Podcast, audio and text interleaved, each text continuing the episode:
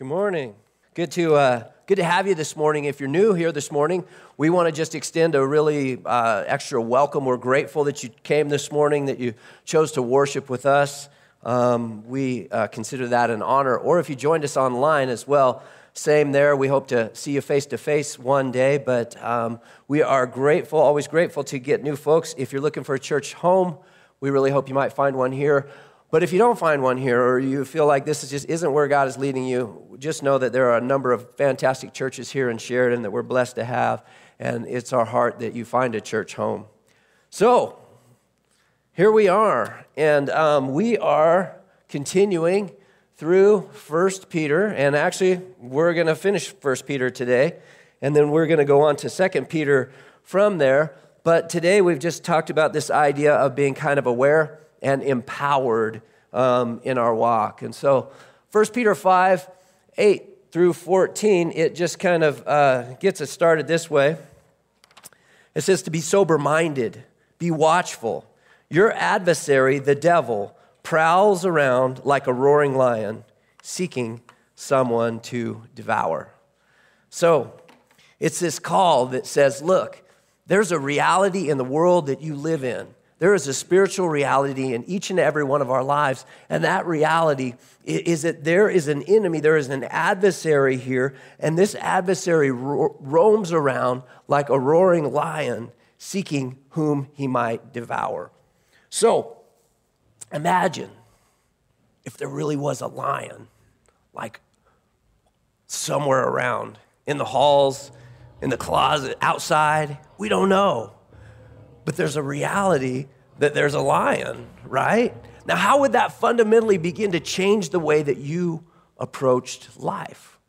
How would that fundamentally change the way that you thought as you went out and did whatever you did, or, or, or with our children, or any of these kinds of things? You see, the, the, the, it, it says to be sober minded. It means, you know, the, the idea, it's versus being intoxicated or enthralled with something. It's to, it's to have a right frame of mind, a reality, and, and to live in that place because there is an enemy out there that really wants to see the destruction of humanity, basically. I mean, it, it, at the end of the day, it's, it's not this concept where God is getting his team and, and the devil's getting his team and then they're going to war it out or something like that. it doesn't work like that you see the devil's not a team player the devil hates you and the reason that the devil hates you and all of humanity is because we're created in the very image of god that we're the object of god's affection that god loves us desires relationship for us therefore he wants to destroy people his real plan the best plan he has is if he can use your life to destroy as many relationships around you prior to that and affect uh, just negative uh, reactions all around us. So the call is to be sober minded, to be right minded, to be watchful, to realize the reality of this and to begin to live like this is our reality. It says that he w- would like to devour you, and the, in the Greek, that means to devour you. It means to gulp you all the way down, kind of a thing. And so so we want to be a people who are mindful, not a people who are fearful, and we're going to get into that. This isn't about being afraid. This is about being aware. You see, he's like a lion. And, and we're going to talk about that. But, but he's, he, he's, he's boisterous. He's, he's got all of these different things. He's got tactics, and there's the reality that we have to be aware of. John 8 44, you are of your father, the devil and your will is to do your father's desire. This is Jesus talking to the Pharisees. He was a murderer from the beginning and does not stand in the truth because there is no truth in him. When he lies, he speaks out of his own character, for he is a liar and the father of lies. So, this enemy that we're looking at is, is, is a liar. That when he speaks, the very nature, the very character of who this enemy is, is about deception. It's about lies. It's about taking and, and twisting what's true out there. You see, and, and the reality of a good lie, if I'm going to tell you a lie and I want you to believe it, the reality of that lie is that it's going to have to contain mainly truth, right? Because if I just go off on some tangent and all I do is twist, twist every aspect of truth that's out there, you'll go, oh, Tri. Come on. Are you kidding? Really? But, but if my lie is, has enough truth in it that I can make you to begin to challenge you with is it really true? And I think that that's that, that is the challenge for the church today is to begin to look into the culture around us and say, is that really true? Is that really true? Is that really working? Is that really proving to be true? Is that really bringing positive change into the world around us? C.S. Lewis said this in the Screwtape Letter, says, uh, which is a great read if you've never read it, but, but he's talking, this is a, a Uncle Screwtape, and he's, he's, he's mentoring his, his, uh, his nephew Wormwood in the ways of deceiving humans. And he says, Murder is no better than cards if cards can do the trick. Indeed, the safest road to hell is the gradual one, the gentle slope, soft underfoot, without sudden turnings, without milestones, and without signposts. So many times it's, it's this idea of course, he's a liar, he's a fearmonger. Um, but but he, he begins to, to have even an internal dialogue with us. Now, don't get me wrong here. Satan does not have access. He's not, he's not omnipresent. He's not omniscient. He's not all knowing. He's not all places. but he rents space in our head at times because we begin to believe things around us that fundamentally aren't exactly true. Maybe there's been things that have spoken over us. And this is where I say that culturally, what, is, what does the enemy want to come against? Well, we're going to talk about it, but part of that is going to come against relationships, he's going to come against families right? He's going to at times have words spoken by those who, who love us or um, and are supposed to nurture us that, that the reality of our lives is at times that, that words have been spoken over us that shouldn't have been.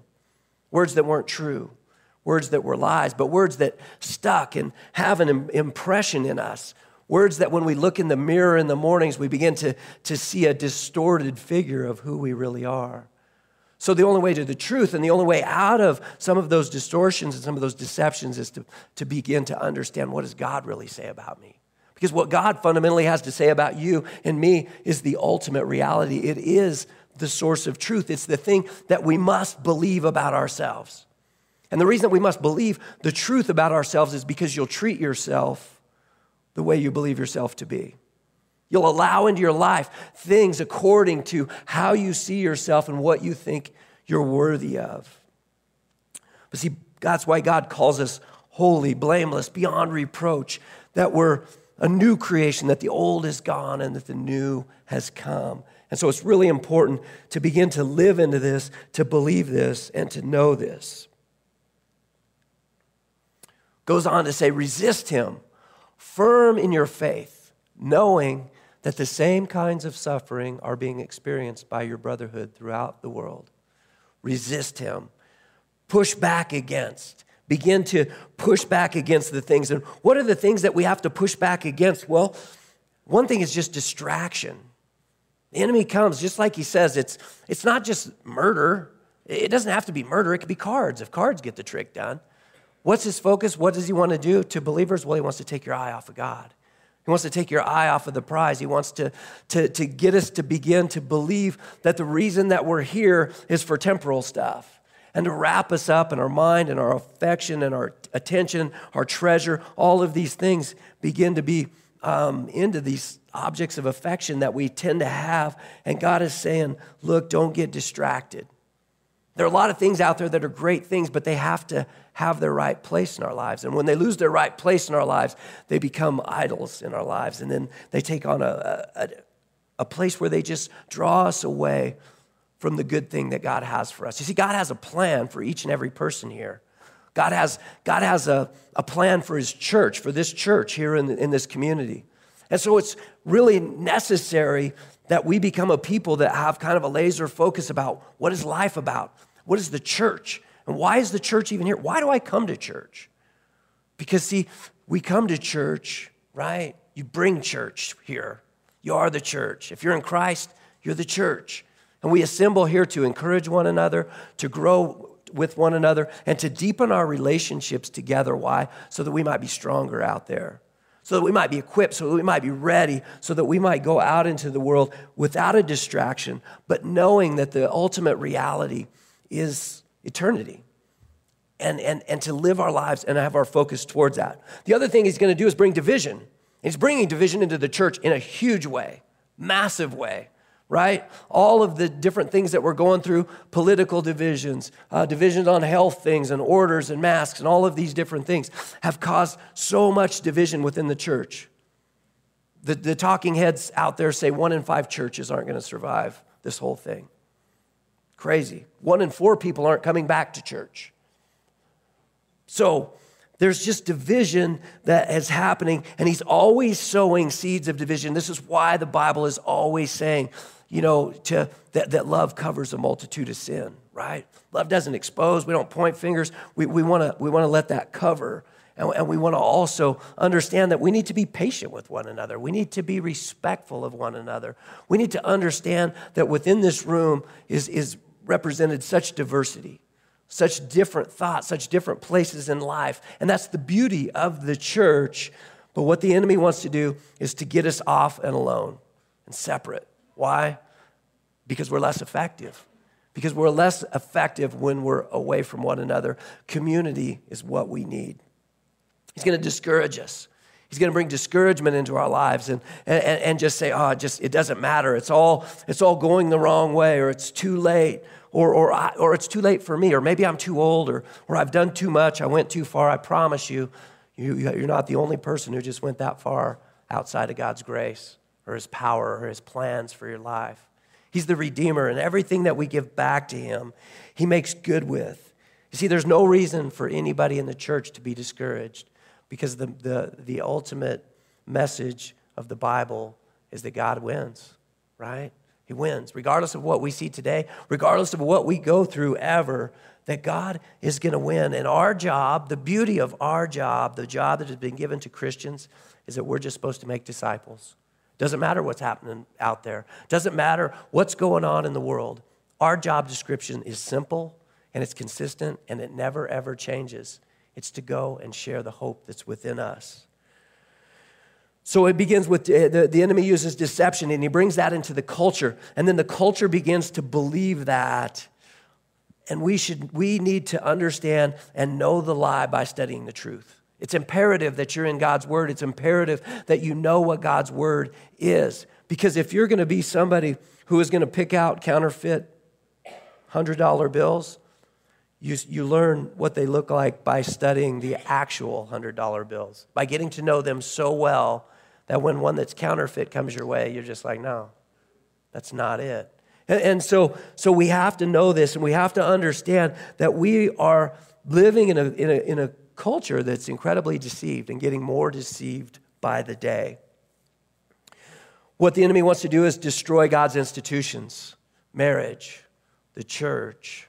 He wants to throw confusion into areas of, of sexuality and all kinds of things. But you see, we are to be a people who stand on his truth and believe firmly in the new creation that God makes all things new, that if we stand firm in this, that God is the God of life, that He is the God of order, that He is the one who knows how to do these things. It talks about resisting um, here in, uh, in Ephesians 6.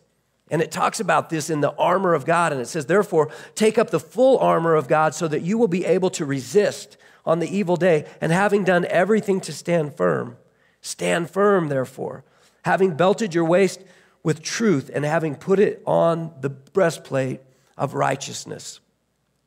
It's this idea of, of, of standing, of resisting. And, and it happens by, again, think of it if there was if we really believe that there was a battle out there and there was a pile of armor for us to put on how many of you would just be like nah i'm good nah, i don't really need any of that bulletproof stuff i'm just going to run out there bullets going everywhere. No you're going to put everything on right? And think about this it starts with the breast with the, with the belt of truth. And everything in a roman centurion's armor belted back to that place of truth. His breastplate of righteousness his everything went back his greaves that he wore his sandals everything everything had a connection. His sword was in this belt of truth. So truth has to be central in our lives and it says to stand firm to stand. You and I, I think sometimes we want to take ground, but Jesus takes ground. Jesus is the one who takes ground on our behalf. He's the one who changes our life. He's the one who, who empowers us. It's His Spirit that changes life. And, and, and He's not calling you to go out there and take a bunch of ground. You know what He's calling you to do? He's calling you to surrender harder to Him, that His life might be lived more through you, that more ground might be taken by Him in, in your sphere of influence.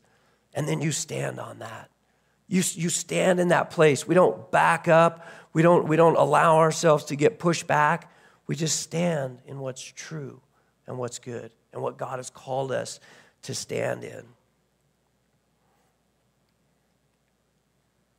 Peter goes on to say, and after you have suffered a little while, the God of all grace, who has called you to his eternal glory in Christ, will himself restore, confirm, strengthen, and establish you. To him be the dominion forever and ever. Amen. And this is this is this concept of grace. And, grace is this amazing thing. See, grace isn't just a covering. The, the church, I think, has relegated the idea and the concept of grace to just saying that grace is what covers sin. And certainly, grace does cover sin, undoubtedly. But grace doesn't stop there. Grace doesn't just cover sin, grace empowers us to live the life that God has called us to live. It gives us the power to actually to, to, to push back, to stand firm in the ground that He's taken on our behalf and in our lives. Grace is what gives us the power to stand there. It's what gives us the power to, to move forward, to, to stand in the culture and in the world around us. I want to I want to read just a few of these things really quick because just a couple of uh, some articles that popped up this last week on, on the home pages. Listen to these, um, to these t- uh, headlines. Uh, Christianity has become linked to white nationalism. White American Christianity needs to be honest about its history of white supremacy. White Christian radicalization is a violent threat. Trump's Christian supporters in the March on the Capitol the ferocious last gasps of the religion of Christian America. These are things that are just headline news right now. And, and you know, uh, there are things that, that, that um, aren't total lies in those things. But, but those things are very much twisted. That is not the nature of the church. The church is not that. And the church has not been that. As a matter of fact, the biblical principles that we stand on made this nation a great place. And it was the church that brought the educational systems into this country, that, made pro- that, that built hospitals, that pro- provided for the poor, that, that did these different things. But you see, the church, I think we've relegated everything about being the church to the government. We, we gave our job out. And, and I think that it's really time that the church begins to, to reestablish, to re understand what it is and where we're at, who we are. Because we've been called to this world to make a difference. We've been called to outlove the degree of hate that's, that's brought our way, the, the, the amount of misunderstanding that's brought our way. We're supposed to outlove all of that. We're supposed to love so well that accusations couldn't really be brought against us. We need to be a church that is so involved in our community, both individually as we go out of here and corporately together, that accusations and charges can't be brought against us because they have to, they'd have to just say it just doesn't match up. Yeah, we say this about the church, but it doesn't match up because this isn't who the church is. The church, the church, I love the church, and I'm, and I'm really getting tired of some of the things that are being brought against the church. Goes on to finish, it says that by Silvanus, a faithful brother, as I regard him, I have written to you, exhorting and declaring that this is the true grace of God. Stand firm in it. It's not like we don't have a place to, to stand. We stand in this grace, the grace that's been given to us and the grace that we now freely extend to others, knowing that it's this that empowers us. You see, the only way that we can stand in some of these issues is do you really believe that Jesus changes lives? Do you really believe that fundamentally he takes what used to be and recreates it into something completely new? And he empowers anybody who's struggling with whatever thing to deal with that. The day that I quit believing that's the day I go to the mountain every weekend. I'm not coming on Sunday if I don't believe that. If I don't believe that Jesus changed lives, there's no reason for me to be here or to stand up here. I'd have nothing to say. I'd have absolutely nothing to say if I didn't believe that. And so look at this. 2 Corinthians 9 8, and God is able to make all grace abound to you, so that having all sufficiency in all things at all times, you may abound in every good work. See, it's grace that empowers us. And he has said to me, My grace is sufficient for you, for power is perfected in weakness. Most gladly, therefore, I will rather boast about my weakness, so that the power of Christ may dwell in me. Oops. The Westminster Confession of 1646 on the matter of grace, they write, when God converts a sinner and translates him into the state of grace, he frees him from his natural bondage under sin, and by his grace alone enables him freely to will and to do that which is spiritually good. And so, this enemy, this lion, he's a toothless lion. He's a defeated lion. He's already been defeated. We, we are, are attacked by a defeated foe. But there's a greater lion that's out there.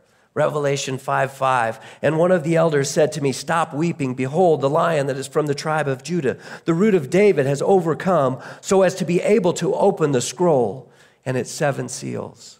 You see, Jesus is this lion of the tribe of Judah. He is the one who will establish all righteousness on the earth. He is the one who, who, when he roars, all of the nations will bow, right?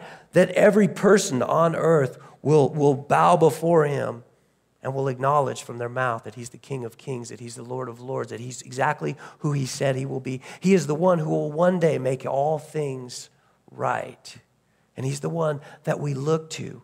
But he's the one who gave himself. He gave himself for humanity that we might not be lost in deception that we might not be lost in distraction, that we might not be lost in the sin that so easily engulfs and entangles us, his word says.